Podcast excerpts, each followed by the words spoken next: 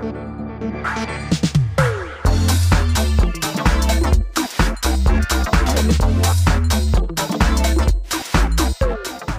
televízni diváci, dovolte mi, aby som vás privítal pri sledovaní relácie flashbacky, ktorú vysielame v televízii Noe, ktorú môžete pozerať na našom YouTube kanále Gods on Daily alebo počúvať v Rádiu Mária či na iných streamovacích platformách ako Spotify a ďalšie. Vítam vás, tento podcast môžete napríklad na našom YouTube kanále dokonca aj komentovať a zároveň ho môžete aj odoberať. No a my tu v televízii máme 26 minút, no ale potom budeme s našim hostom pokračovať exkluzívne v rozhovore na našom YouTube kanále, takže určite kliknite pre jeho odber. No a ja už v tejto chvíli v našom štúdiu vítam veľmi vzácného hostia a som vďačný, že prijal pozvanie do flashbackov. Jeho meno je Palo Danko. Pali, vitaj. Ďakujem veľmi pekne, Ivko. Som veľmi rád, že si tu. Ak by som ho mal predstaviť, priatelia, pre vás, tak by som o ňom určite povedal, že je to talentovaný tanečník, režisér, divadelník, bývalý učiteľ chémie a samozrejme aktuálne aj moderátor televízie Lux. Viac sa o ňom dozviete práve v dnešnom rozhovore, no ale ešte predtým, než sa dostaneme k našim otázkam, mám tu prepálka ako pre každého z našich hostí pripravenú takúto misku otázok, v ktorej sú také seriózne, aj menej seriózne otázky a mali by nám prezradiť o tom hostovi niečo viac. Takže Pali, ja by som ťa v tejto chvíli poprosil, aby si si vybral tri za sebou, prečítal ich nahlas a odpovedal podľa svojho vlastného uvaženia. Tri za sebou. Na aký svoj najväčší trapas si spomenieš? no, juj, tak tých bolo neurekom. Uh, jeden taký lingvistický uh, bol uh, na takých duchovných cvičeniach, ktoré organizovalo hnutie Fokoláre, ktorého som členom v Nemecku, kde bolo medzinárodné zoskupenie a um, na nás vyšla služba v kuchyni, mal som ísť zametať a chcel som si vypýtať metlu. A bola tam veľmi sympatická jedna španielka, Carmen, tak ma všetci poslali, že chod za ňou, chod za ňou, to bude, akože sa možno zoznámite. A ja som s absolútnou suverenitou, lebo som sa učil po nemecky, prišiel za ňou panią z otaską Has du vielleicht Busen? Tých, čo vedia nemecky, už teraz e, sa asi zhrozili. Metla je totiž Besen a jedno písmenko spôsobilo, že som sa jej opýtal niečo úplne, úplne iné. A necháme to asi v tom Aha, nemeckom... nie je košer povedať, že čo? nie je úplne košer.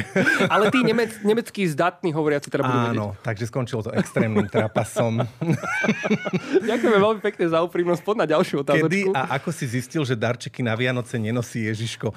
Maminka ma poslala, u nás bol taký zvyk, že ma poslali umyť sa a vtedy e, nanosili pod stromček. Ano. A ja som z tej kúpeľne vyšiel trochu skôr. Okay. Takže som prichytil mamku aj tetu, ako s taškami cupitajú do obývačky. No, Bol tak... to veľký šok? Nie. Nebol to šok. Myslím si, že sme sa potom z chuti na tom aj zasmiali. Wow, aj... tak krásne. Tak, um, ale ja stále verím, že darčeky nosí Ježiško, len na to používa nás. Amen. to je tá správna odpoveď. Keby si mal celý svoj život jesť iba jedno jedlo, uh, čo by to bolo? No tak ale Ivo, toto je otázka. Uh, aktuálne tarhoňa. OK. Veľmi mám rád tarhoňu. Ale pali celý život. Uh... Bola by to stále parhoňa? som na sladké, extrémne som na sladké. Takže keď si povedal, že je výborný tanečník, tak som sa tak na seba čekol, tak pod, podvedome, že no už to žiavne tak nevyzerá. Ale mám veľmi rád sladké. Tak so sladkým by som, s ovocím by som vydržal aj dennodenne. Ďakujem, Pali. Ďakujem za to, že si podstúpil našu misku otázok. Hodnotný. Si veľmi zlatý a ďakujeme aj za tvoje odpovede, priatelia. My ideme v Gázom podcaste ďalej.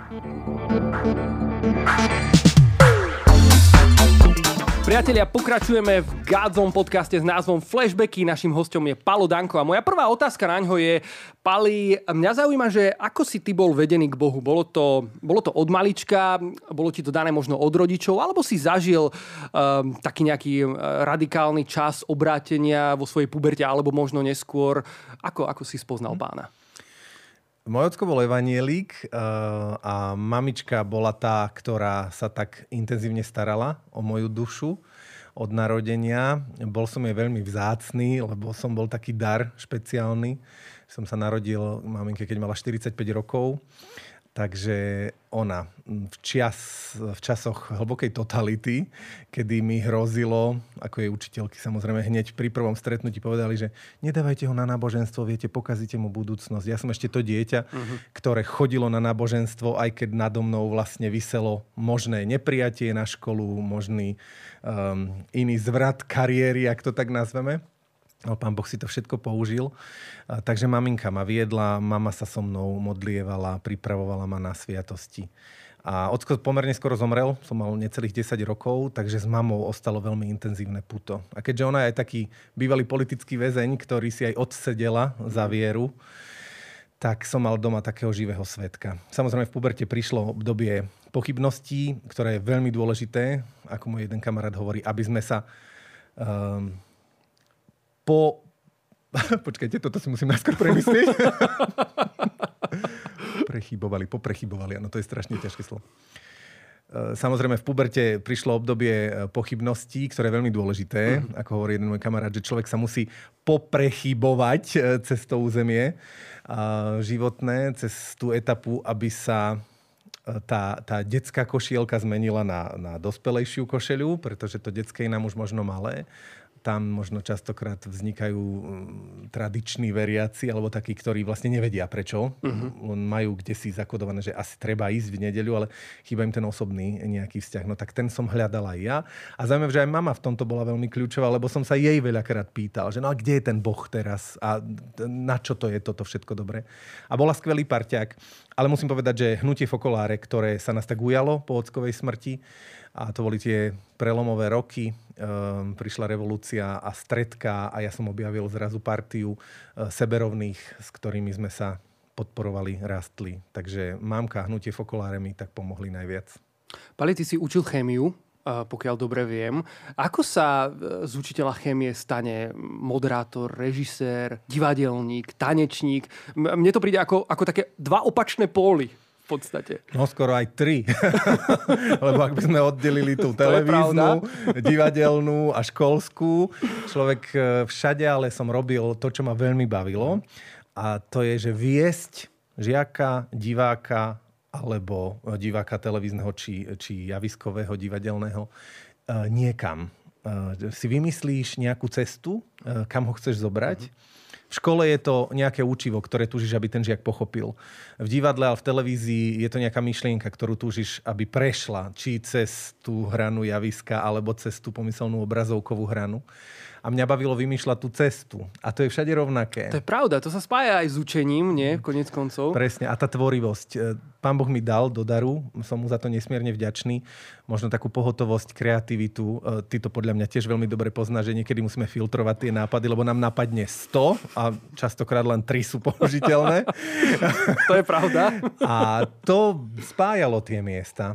Tu by som mohol tak s humorom povedať, že, že toto je krásny dôkaz väčšnosti, lebo ja neviem, čo bolo skôr. Lebo lebo ja som hrával bábkové divadlo oveľa skôr, než som sa rozhodol, že budem učiteľom. A keď som učil, popri tom som mal divadlo Atak, v ktorom sme stále tvorili. Áno. A do tohto prišlo pozvanie do Luxu. Čiže ja som nemal tak, že zrazu radikálne som sa zmenil a išiel som teraz robiť niečo iné. Všade som robil to, čo ma veľmi bavilo a to je to tvorivé hľadanie cesty. Pali, si to spomenul, ty si zakladateľom vlastne toho tanečného divadla Atak a jeho inscenácie často boli, alebo dalo by sa povedať, sú stále spojené s modlitbou alebo s takou atmosférou modlitby. Bol to vždy zámer? E, zámer bol, že e, boli sme tam vždy e, veriaci ľudia, uh-huh. ktorí túžili aj cez javisko odovzdať skúsenosť s Bohom. Je pravda, že za tých 21 rokov priebehu tých 24 rôznych inscenácií, ktoré sme vytvorili.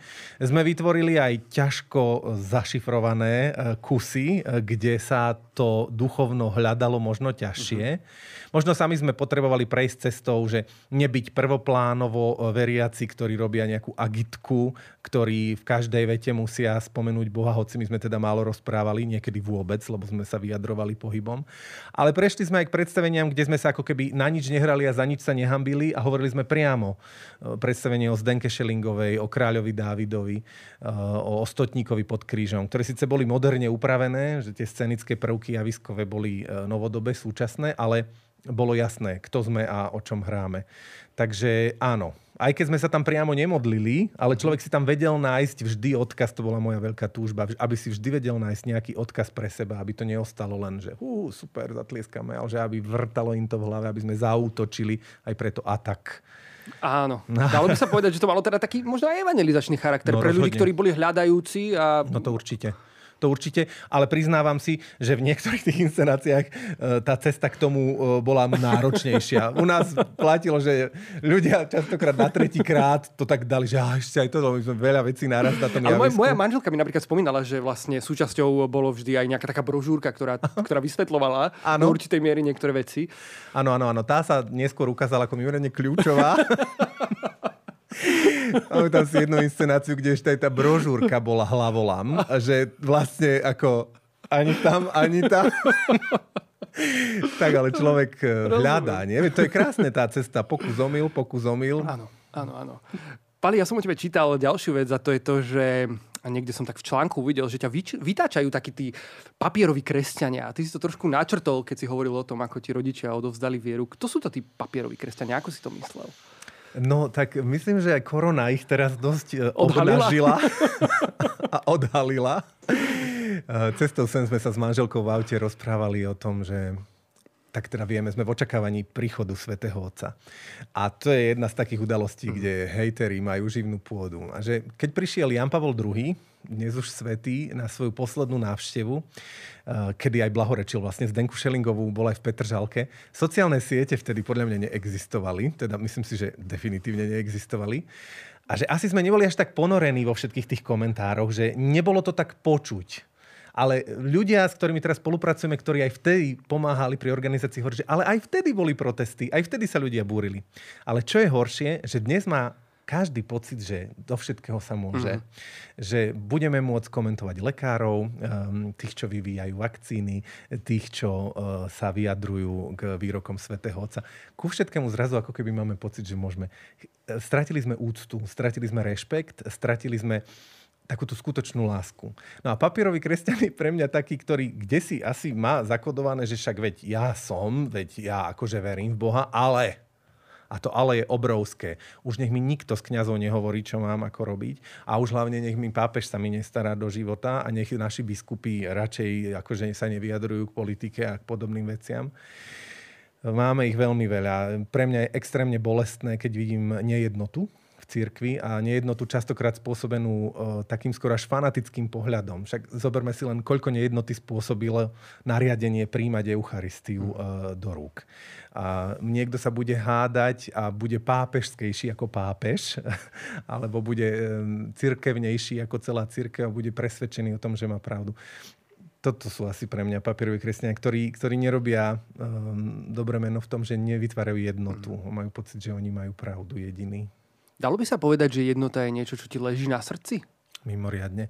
A to práve vďaka už spomínanému hnutiu Fokoláre. Aj keď musím priznať verejne, že, že nie som aktívnym teraz členom, ale to detstvo, puberta a mladosť e, a formácia, ktorú som dostal vďaka úžasnej charizme Kiary Lubichovej, mm-hmm Ivo pomenoval svoju dceru Kiara. Áno, je to tak, priatelia. Hotový.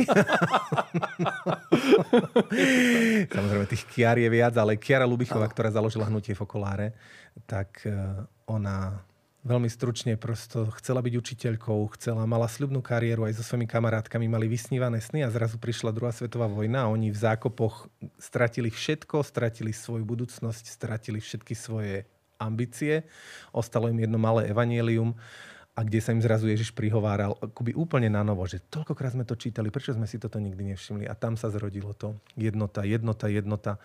A naozaj Kiara to dokázala, že dokázala dialog v rámci kresťanských cirkví, dokázala viesť medzináboženský dialog, dokázala dokonca viesť dialog s ľuďmi, ktorí e, o sebe tvrdia, že sú agnostici. A to je, to je obdivuhodné. Lebo to dokáže láska, tá práva láska nie iba tá na papieri. Ďakujem ti veľmi pekne, Pali, za úprimnú odpoveď. Ja na také odľahčenie by som veľmi rád spomenul tvoje zasnuby. Uh, myslím si, že nikto, kto ťa osobnejšie pozná, neočakával, že to všetko prebehne takým tým klasickým spôsobom, ako sme na to zvyknutí. A mňa to veľmi zaujalo, keď som sa teda dozvedel viac. Priznám sa aj od môjho kolegu Martina Hneša grafika, s ktorým eh, spolupracuješ úzko na niektorých zo svojich projektov. Povedz nám o tom viac. Ty vlastne si sa zasnubil, dalo by sa povedať, tak celkom verejne. Co, co kopčujem, 180 ľudí v hľadisku, neviem, či to nazvať verejne. Možno niekoho práve v tejto chvíli inšpirujeme, preto mm. aby, aby učinil niečo podobné. Povedz nám o tom viac. Takto, prezradím, že za tými kamerami sedí aj moja krásna pani manželka, ktorá raz počúva a tá, keď si na to spomenie, tak neviem, či by som to až tak odporúčal úplne. Predsa len je to akože pod tlakom tá, tá dáma v takejto situácii. Áno, e, chystali sme sa na národné stretnutie mládeže P18 v Prešove, ktoré predchádzala duchovná príprava Odvážny rok. A Boh mi vložil do srdca um, túžbu po jednote. 60 ľudí na tom Odvážnom roku spolupracovalo, tvorili sme katechezy, nápady, vznikali nové piesne, veď aj vy ste úžasnú pieseň uh, v rámci skupiny SP zložili.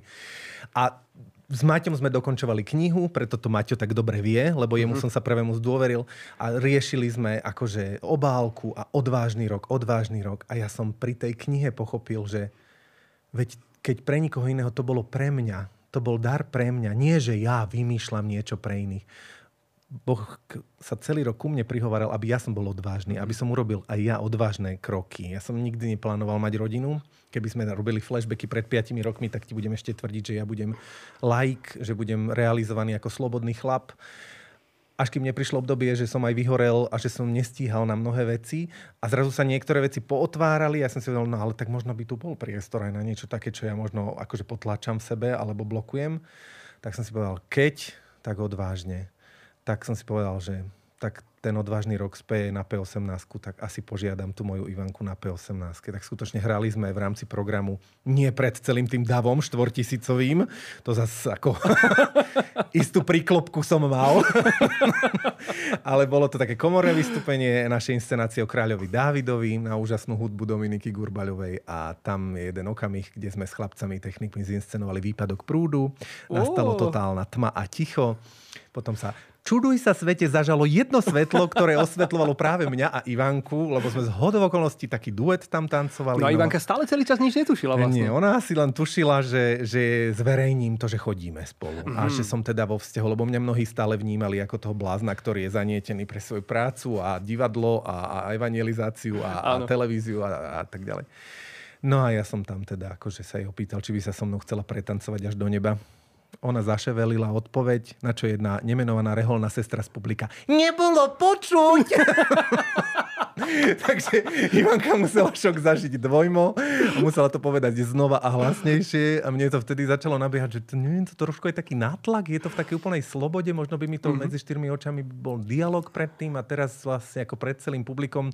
Tak e, spätne uvedomujem si, že nie všetky moje nápady sú až také geniálne. Ale, ale dopadlo to dobre. Dopadlo to dobre, ste spolu. Dokonca jeden šikovný fotograf to zväčšnil a dostali sme to do daru vytlačené a máme to nad e, našou manželskou postelou. Nám to pripomína Pali, ty si dokonca skryl indície v tej knihe, ktorú, ktorej si autorom. E, to je to, čo mi Maťo prezradil. Povedz mi, že, že všimla si tie indície tvoje nastávajúce? Pretože my sme to ešte na poslednú chvíľu dokonca niečo aj zmenili. My sme jednu fotku na poslednú chvíľu zmenili. Aj som to Maťovi prezradil, že, že a bude tam, bude tam so mnou aj Ivka. Bol tam so mnou aj vtedy jeden veľmi kľúčový priateľ, e, taký duchovný brat, ktorý potom bol aj svetkom vlastne a bola tam aj moja maminka. Čiže akože také osoby, ktoré boli pre mňa dôležité, boli na fotografiách v tej knihe a naozaj, že bolo to tam tak zašifrované. Dokonca Maťo vytvoril na obálku, že srdce. Ja reku, no to už je len akože srdce vykradnuté. A potom, že jasné, že srdce, veď to je akože odvážne srdce, veď to v mojom srdci sa má Áno, tam sa to má udiať. v dôsledku. Pali, nebol by to Godzone podcast flashbacky, ak by som sa ne nespýtal aj na projekt Godzone. A mňa zaujíma, že ako dlho sleduješ Godzone a či si bol od začiatku jeho fanúšikom, alebo ako si to celé videl? Bol som od začiatku tajným šp- piclom. Bol som od začiatku pozorovateľom. Hej, ja si pamätám dokonca ešte aj taký festival, že Voľnosť na nevoľnom, Áno. kde som bol pozvaný ako jeden z uh, workshop lídrov, alebo ako by som to nazval. Uh, takže sledoval som aj Jula, sledoval som aj kapelku SP a bol som v Ružomberku teda na tom prvom. Predstavení mm-hmm, hej, spolu mm-hmm. s Krystalinus, ak sa nemýlim. Áno, áno, áno, áno tie prvé turné boli, boli s kapelou Krystalinus. A samozrejme potom som vás sledoval a keďže ja sa pohybujem v takých zvláštnych e, prienikoch, že spolupracujem aj s ľuďmi, ktorí majú veľké výhrady.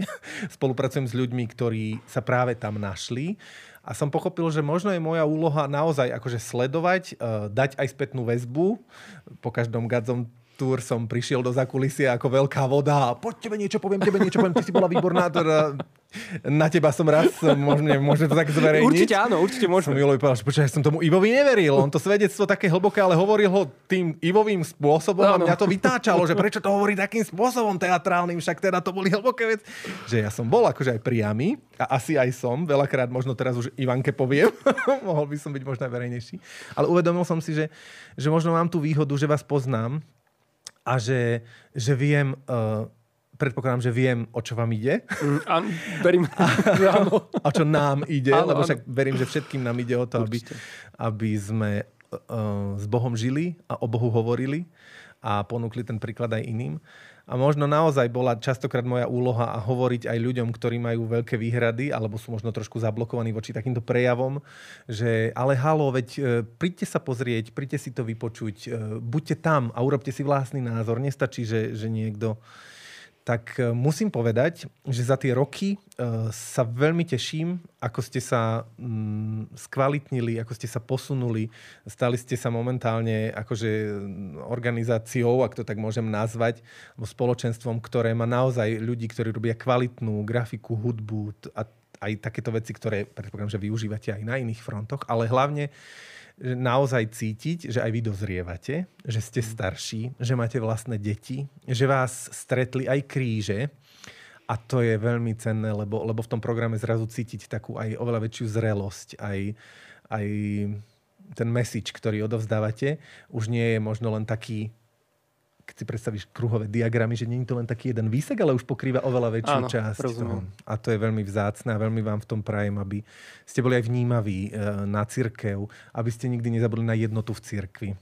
Aby ste sa, nedaj Bože, nestali tí, ktorí budete akoby štiepiť jednotu. Hej. Tak e, to je veľké dielo.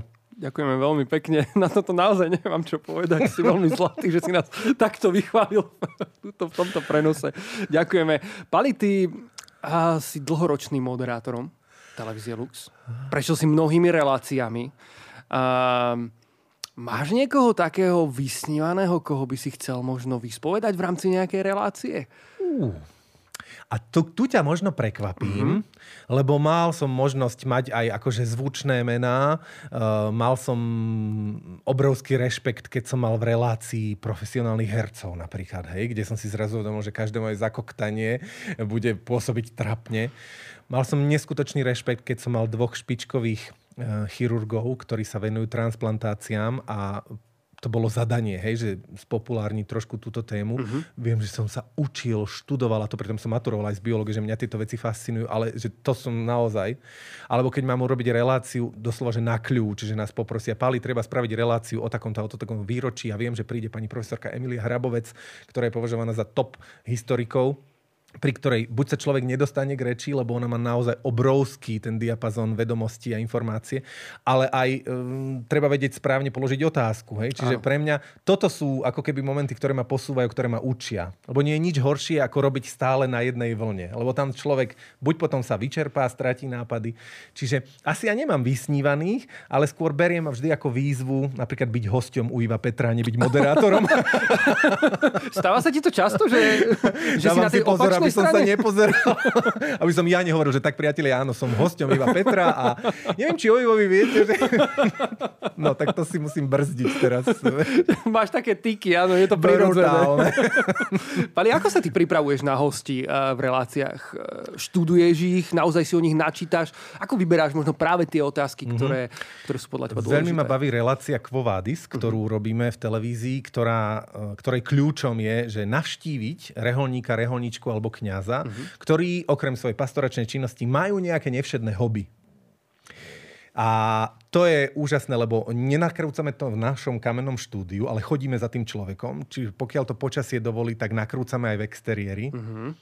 Čiže napríklad, keď sme točili, tuto sme v bansko regióne, tak e, točili sme jedného kňaza paraglidistu, takže sme boli e, nad e, obcov Do Podkonice, môže byť? Podkonice, môže byť, môže byť. hore je taký kopček, odkiaľ uh-huh. aj lietajú. No No tak samozrejme, že som si o ňom naštudoval čo najviac, ale aj o tom samotnom športe. A mňa fascinuje prepojiť svetské, profánne s duchovným. Mm-hmm. Čiže napríklad na ten paraglide potrebuješ mať špeciálne lana, potrebuješ mať špeciálny padák, potrebuješ mať špeciálnu výbavu. Uh, a teraz prenesenom význame. Čo je tým lanom, čo je tou výbavou pre kňaza? Čo snažíš sa hľadať také spojitky a také symboly naozaj vo všetkom. Vieš čo, hej. Ak sa mi podarí, chcel by som robiť rozhovor s eh, kňazom, ktorý ale predtým sa vyučil za cukrára. A teraz okay. sa venuje predmanželskej príprave. Svadobná torta je ten kľúč. Lebo svadobná torta je akoby koniec manželskej prípravy, ale zároveň koniec, výsledok nejakej cukrárskej práce. A mňa toto fascinuje. Ty si expert na toto naozaj. Osobne ťa v tomto naozaj obdivujem. Beriem si veľký príklad. Majú kňazi takéto extrémne záľuby ako paragliding a, a podobne? Je to úžasné. Väčšinou my ich vidíme, vieš, akože v rámci omše, možno v rámci Hej. nejakej pastorácie a tak ďalej. Je to úžasné, vieš čo, no keď len spomeniem včelár, hokej, hokejista, um, kňaz, ktorý sa venuje starým autám, náš spoločný kamarát Ondrej Chrvala. Áno, to je pravda. A presne tam sme tiež našli ten prienik, že tak ako on chce vrátiť pomyselnú dušu starému vraku, tak jemu to neskutočne pomáha v pastorácii, keď sa stretá s človekom a stará sa o jeho dušu. Niekedy ho navštívia vraky. Áno. Eh, reholné sestry, ktoré sa venujú divadlu. Boli sme v Starej Haliči v rodne Panny Márie, kde majú úžasnú sestru hrnčiarku. Splnil sa mi sen, že wow. sme nakrúcali pri hrnčiarskom kruhu. Absolutne mi to nešlo. Hej, čiže je to krásne práve ukázať, že, že to sú ľudia, eh, ktorí sú ľudia, ktorých Boh poslal do života, že nie sú vytrhnutí zo života. A práve možno mnohí hovoria, mali sme obrovskú záľubu, keď sme išli do reholného života, do zasveteného života, tak sme mysleli, že to treba Bohu odovzdať a že už nikdy nebudem maľovať, že už nikdy nebudem. Ale veľakrát si to Boh použil, že po rokoch toho stratenia, toho odovzdania, toho darovania sa k tomu vrátili a cesto evangelizujú. Cesto robia ďalej svoju misiu. Pán Boh si to ešte ja vlastne použije. Áno. Teraz, lebo toto Áno. ma stále fascinuje. Pali, ďakujem ti veľmi pekne za to, že si prišiel, za tvoje úprimné odpovede, za tento rozhovor vo všeobecnosti eh, na tých kňazov, ktorí majú a, a samozrejme reholné sestry, ktoré majú záľuby v extrémnych veciach, ale napríklad aj v hrnčiarstve a podobne si potom zoberiem nejaký kontakt na konci. Takže to určite sa ešte porozprávame. Priatelia, ja vám v tejto chvíli ďakujem za to, že ste nás sledovali. My končíme, naplnili sme náš čas v televízii Noe, ale budeme pokračovať. Spalíme ešte chvíľočku na našom YouTube kanále s názvom Gods on Daily, na ktorý vás pozývame v tejto chvíli, aby ste si klikli a dopozerali celý tento rozhovor. My vám samozrejme prajeme veľa, veľa požehnania a pre tento čas sa s Palom Dankom s vami lúčime. Majte sa krásne. Dovidenia. A v tejto chvíli, priatelia, pokračujeme exkluzívne na našom YouTube kanále Gods Daily, v rámci ktorého zodpovieme aj na vaše otázky na Instagrame, kde ste sa Pali, Pali ho naozaj pýtali zaujímavé veci a ja sa na to veľmi teším, ale ešte predtým sa spýtam, Pali, my sme teraz tesne vlastne predtým, než sme ukončili reláciu v televízii Noe, rozprávali o záľubách rôznych eh, reholníkov, kňazov, ľudí zo zasveteného života. Čo tvoje záľuby?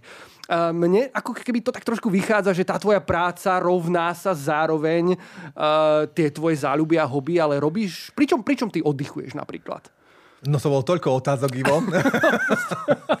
ja by som ale Ivo by chcel, že ty tú energiu, ty máš aj doma pri manželke, ty stále takto rozprávaš. Moja manželka ma pozná aj v takom štádiu, kedy som vypnutý. wow, to, to by sme všetci chceli zažiť. Uh, nie, um, takto. Uh, naozaj mám úžasnú výhodu a dar, že, že som zamestnaný na mieste a pracujem vo svojom záujme a vo svojom hobby. Hej, že, že veľakrát je to naozaj tak, že ma to veľmi baví. Je taká relácia o tvorivosti, ktorú máme, kde prosto pripravujeme nápady nielen pre mamičky s deťmi, ale aj pre kutilov a koľkoľvek. Tak to je naozaj niečo, v čom som sa našiel. Alebo relácie, ktoré súviseli s vedou, ktorú som predtým učil. Sme mali také populárno náučno-náboženské relácie o chémii, matematike, biológii, tak to sú presne tie veci, ktoré rád prepájam. Ty si špecialista v tom takom prepájaní. Tie Milujem paralely, to. symboly, metafory, to je... Presne. Ľudia pokračujú. A, veľmi rád uh, teraz varím a pečiem. To je novinka. To akože maminka sa o mňa starala, aby som ja mohol slúžiť kade tade a musel som sa to žiaľ naučiť oveľa, oveľa neskôr, ale veľmi ma to baví. Wow. Strašne rád aj Súvisí pečiem. to s manželstvom? Jasné. Čo si si myslel? Ale my veľmi radi obaja a sa tak hecujeme a toto teraz vyskúšajme a toto teraz vyskúšajme. Wow. Takže to je také skvelé naozaj.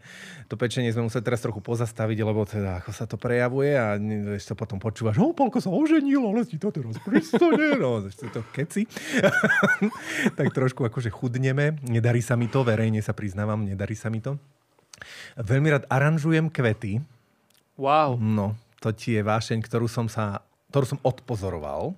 Inak v tom hnutí Fokoláre to bolo zaujímavé. Eh, keď som videl, ako chystajú sálu a mhm. ako prosto vymýšľajú, že čo tam. A myslím si, že to mi ostalo a z toho vznikla potom moja vášeň pre scenografiu. Lebo to, ako ty naranžuješ, akú nádobu vyberieš, aké kvety vyberieš, do akých sklonových dáš, súvisí aj s tým, ako aranžuješ postavy na javisku, akú scenografiu si vymyslíš. Čiže toto mám veľmi rád.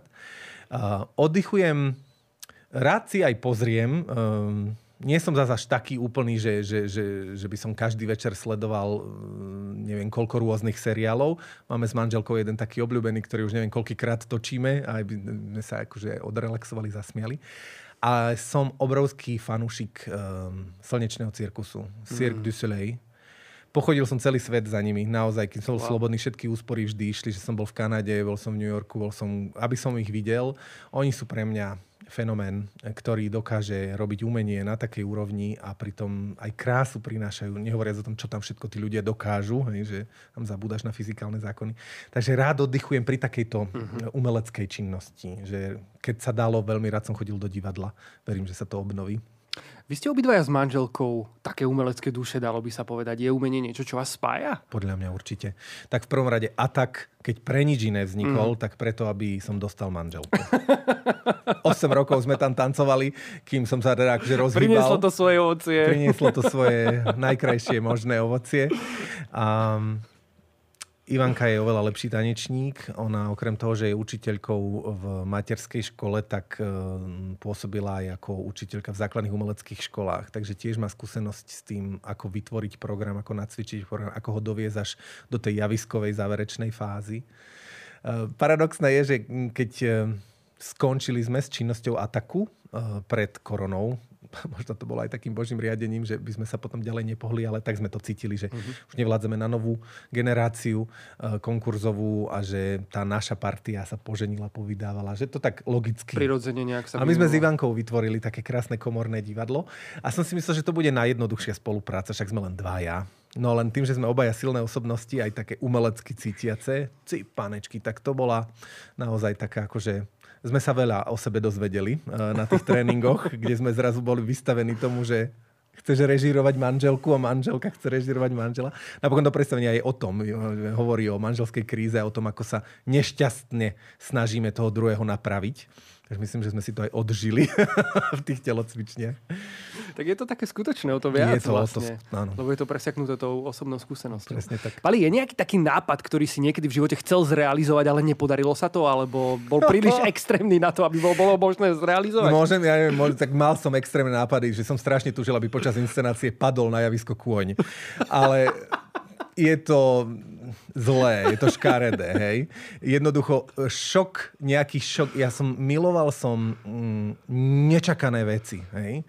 A sú režiséri, eh, na ktorých som aj chodieval do divadla, lebo prosto oni ťa akože vyrušili, hej. Však mm-hmm. celá Brechtová metóda divadelná o scudzení je, že na najnečakanejšom okamihu zrazu vyjde šepkárka s mikrofónom a niečo povie, hej, a máš pocit, že to je, čo to je nejaký omyl prenesenom význame takéto akože prefackania ja som mal strašne rád. Ja napríklad mal som obdobie, že som bol extrémne alergický na ľudovú zbožnosť, lebo som mal pocit, že to je celé iba faloš, pokritectvo, klamstvo a že tie babky to nemôžu myslieť úprimne.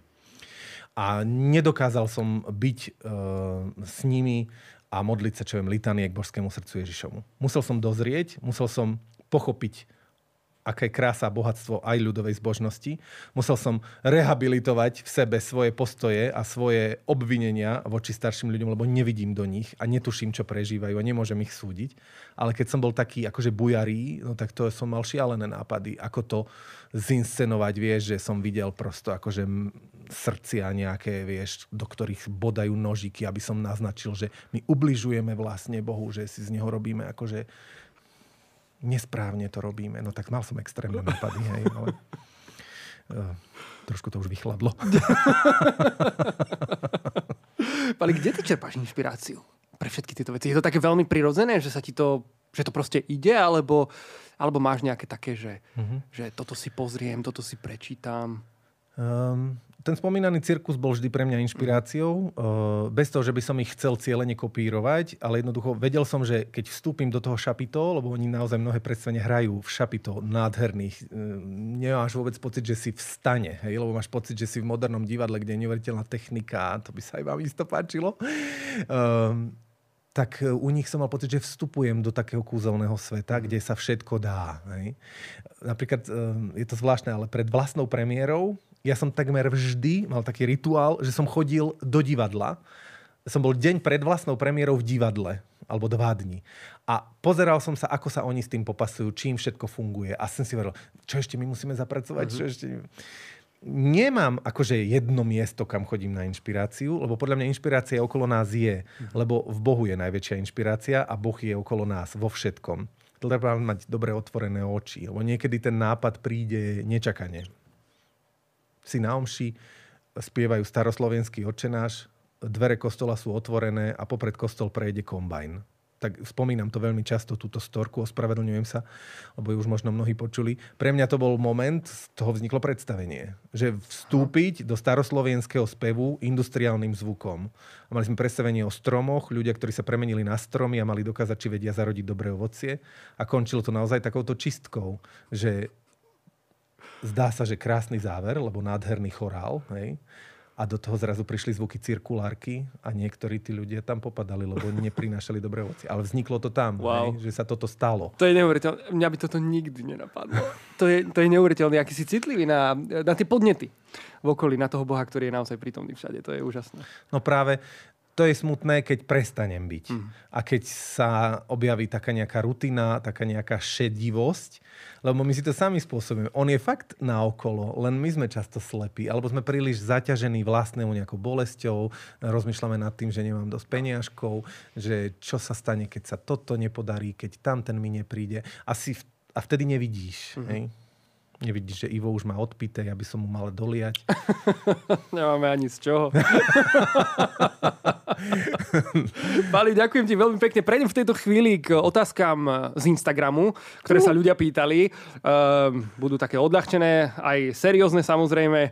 Takže priatelia, ja vám len pripomínam, že vždy môžete sledovať náš Instagram Gazon.sk, kde avizujeme hostí, ktorých mávame, ktorých pozývame sem do nášho štúdia aby nám niečo povedali vo flashbackoch, takže sledujte Gazon Instagram, sledujte storky a pýtajte sa. Pýtajte sa a kľudne píšte aj teraz do komentárov pod týmto videom, čo vás inšpiruje, čo sa vám páči, povzbuďte nás a napíšte aj, čo sa vám nepáči, ak, ak je to tak. Takže budeme veľmi radi, my si tie komentáre vždy čítame a môžeme takýmto spôsobom spolu interagovať trošku viac.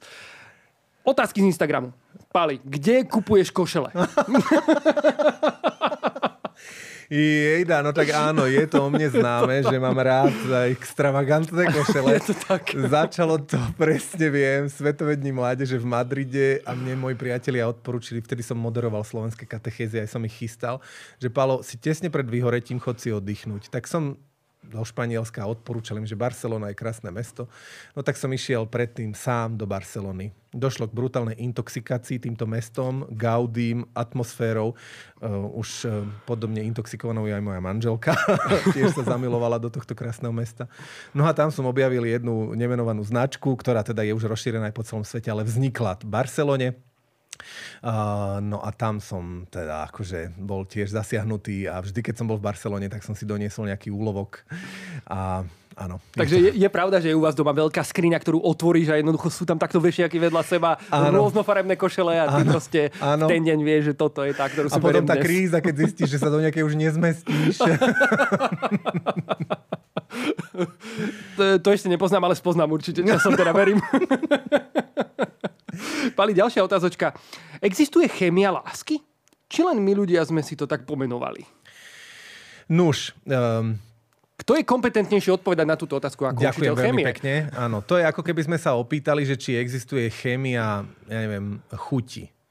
No tak jasné, že existuje, alebo chémia čuchu, Jasné, že existuje, lebo molekuly, e, ktoré sa buď rozpustia v slinách, alebo sa rozpustia, je to trošku nechutné, ale je to tak, na to tam ten hlien v nose máme. a dostanú sa k receptorom a tie receptory vyhodnocujú, mozog to spracuje a pošle nám informáciu, že mm, to je slané, alebo že mm, toto vonia ako fialky, to je chémia. Uh-huh. Preto sa tie receptory aj volajú chemoreceptory.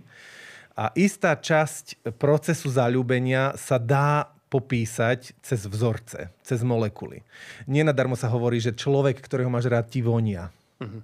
Uh-huh. Napríklad, ja mojej manželke, je to paradoxné, nesmrdím. Napriek tomu, že ja mám niekedy pocit, že to už je neznesiteľná katastrofa, ale zrejme tam niečo také bude. Rovnako, že e, sa hovorí, nie, že láska ide cez žalúdok, to je to jedlo, to je čistá chémia v konečnom dosledku. Naozaj je pravda, že v, v ránom štádiu zalúbenia sú procesy, ktoré sa dajú pozorovať. Stretneš milovanú osobu, rozšíria sa ti zreničky, začnú sa ti potiť ruky, rozbuší sa ti srdce. No tak za to majú akože nesú zodpovednosť niektoré molekuly molekuly. Ale zredukovať chémiu, teda, pardon, zredukovať lásku na chémiu je veľmi, veľmi odvážne. Lebo to sú potom tie stavy, že nefunguje to, telo už nevyplavuje tie endorfíny. Uh, fenyletylamín, veľmi známa molekula, ktorá sa nachádza aj v čokoláde. Nie darmo, že nešťastná láska sa potom akože... Um, utapa v čokoláde? Utapa v čokoláde, hej, lebo potrebuješ zrazu ísť množstvo molekúl, ktoré telo vyplavovalo predtým, ale teraz ti ich už nevyplavuje. Ale zredukovať lásku iba na toto je veľmi málo. Mm to by sme úplne opomenuli lásku, ktorá odpúšťa, ktorá e, buduje, ktorá posúva, ktorá nastavuje zrkadlo. To už nie sú potom molekuly. Wow, krásna odpoveď. Ďalšia sa inak tiež otázka týka chemie. Si chemik, vidíš spojenie medzi vedou a Bohom? Dnes možno top téma, e, nepopiera veda Boha? Nie. Nie, nepopiera veda Boha. E, možno boli v dejinách mm, nešťastné vyjadrenia, aj zo strany cirkvy eh, voči eh, vedcom a voči veľkým objaviteľom. Eh, možno to bol strach, možno to bola nevedomosť. Pápeži, ktorých poznáme, sa veľakrát aj ospravedlnili za nesprávne vyjadrenia. Veda nikdy nenájde dôkaz existencie Boha, ale to, čo prináša veda, nám veriacim, môže spôsobiť obrovskú radosť, aký je Boh úžasný. A mnohí veriaci sú aj vedeckí pracovníci. Mám jedného úžasného priateľa, ktorý je paleontolog, eh, ktorý eh, skúma na krokodíloch, ako sa vyvíjali a ako sa odklonili tie evolučné vetvy v histórii na rôznych kontinentoch a je hlboko veriaci, naozaj duchovný človek, ktorý ma sprevádzal dlhé roky aj v hnutí Fokoláre. Ale jeho, keď sa na toto spýtam, že, že on, on, takíto ľudia nemajú radi skrátky typu, že a chceš od neho, aby ti teraz dal nejaký vedecký dôkaz, že naozaj Boh existuje alebo neexistuje. Oni skúmajú niečo úplne iné svojím spôsobom. Mm. Hej. Jasné, že skúmajú prírodu, ktorú ak veríme, že je od Boha, tak je to jeho dielo, ale ich zaujímajú iné zákonitosti. Pali, posledná otázka, ktorá sa týka chemie na našom Instagrame. Vážim si to, drahí priatelia, že teda ako mi pripomínate moje učiteľstvo. Ako veľmi od 1 do 10 si mal rád na základnej škole chémiu? 10 je najviac. Na základnej 10. OK. Tak no som, t- tá učiteľka môže za to, že som potom išiel študovať tú chémiu. Naozaj. Čiže učiteľe majú veľký vplyv na... Obrovský. Pri týchto prírodovených predmetoch nesmierny. To môže úplne rozhodnúť o tom, že môže. čo budeš v živote robiť, čomu sa môže. budeš venovať, či môže. to objavíš v sebe alebo nie. Môžem, neviem, či mám čas, ale kratulinké svedectvo. Uh, začneš učiť v triede po niekom a zrazu to aj na tom vysvedčení vidno. Hej, že niekto, kto mal štvorku, lebo ho to nebavilo, uh-huh. objavil, že ale veď to je zaujímavé, mňa to baví. Isté, sú ľudia, ktorí sú viac šmrncnutí na umelecký smer, e, viac na um, informatiku. To nemožno poprieť. To už vidí aj moja pani manželka, ktorá učí v škôlke, že už pri tých malých deťoch vidíš, že lebo tam sa buduje logické myslenie. Mňa fascinuje, keď mi rozpráva, že ako sa v škôlke dá položiť základ matematiky, geometrie a tak ďalej. Už tam sa dá vidieť, mm. že ako rýchlo to ten, toto dieťa chytá. To môže ovplyvniť aj to, že či bude naozaj raz šikovný v matematike alebo nie. Ale je veľkou pravdou, že učiteľ to môže zvrátiť, pretože ak je zlý učiteľ, tak ty nekopneš o tú chémiu. Ale keď ti ten učiteľ začne hovoriť možno aj zaujímavosti, alebo žiak, ktorý mal štvorku a naraz prišla organická chémia, kde je dôležitá predstavivosť a on bol geniálny v predstavivosti, tak on mal zrazu zo štvorky dvojku, dokonca neviem, či nie aj jednotku na konci roka, lebo on to videl, kým iná trieda sa trápila, že ako skrútiť tú molekulu v mhm. priestore, lebo je to naozaj náročné, tak Bráňo to videl. Ahoj, Bráňo. Náhodou budeš pozerať. Bráňo to videl a prosto on nechápal, prečo to ostatní nevidia. Vieš? A to sú presne momenty, že čo chytíš, čo podnietíš. Wow. Posledná otázka, ktorú máme na Instagrame, Pali, je ich tu viac, priznám sa ale časovo sme oklieštení a preto položím túto. Pravdepodobne niekto, kto e, vie o tom, že si zapojený nejakým spôsobom aj do prípravy návštevy svätého Otca, ktorý bude na Slovensku. Ako vyzerajú prípravy na pápeža? Uhu, tak už to môžem asi prezradiť, však teda bude to, predpokladám, že v premiére táto relácia bude pár dní pred príchodom Svetého Otca. Tak mňa oslovili úžasní kňazi a reholníci, ktorí sa starajú o Rómov po celom Slovensku, ktorí sa venujú pastorácii Rómov, možno často aj bez nároku na výsledok, keď to tak symbolicky môžem povedať, lebo tam je to naozaj niekedy náročné a obdivujem ich. No a Svetý Otec si vybral, že chce navštíviť aj uh, túto našu um, mážno marginalizovanú skupinu a príde na Luník 9, na známe vykričané košické sídlisko.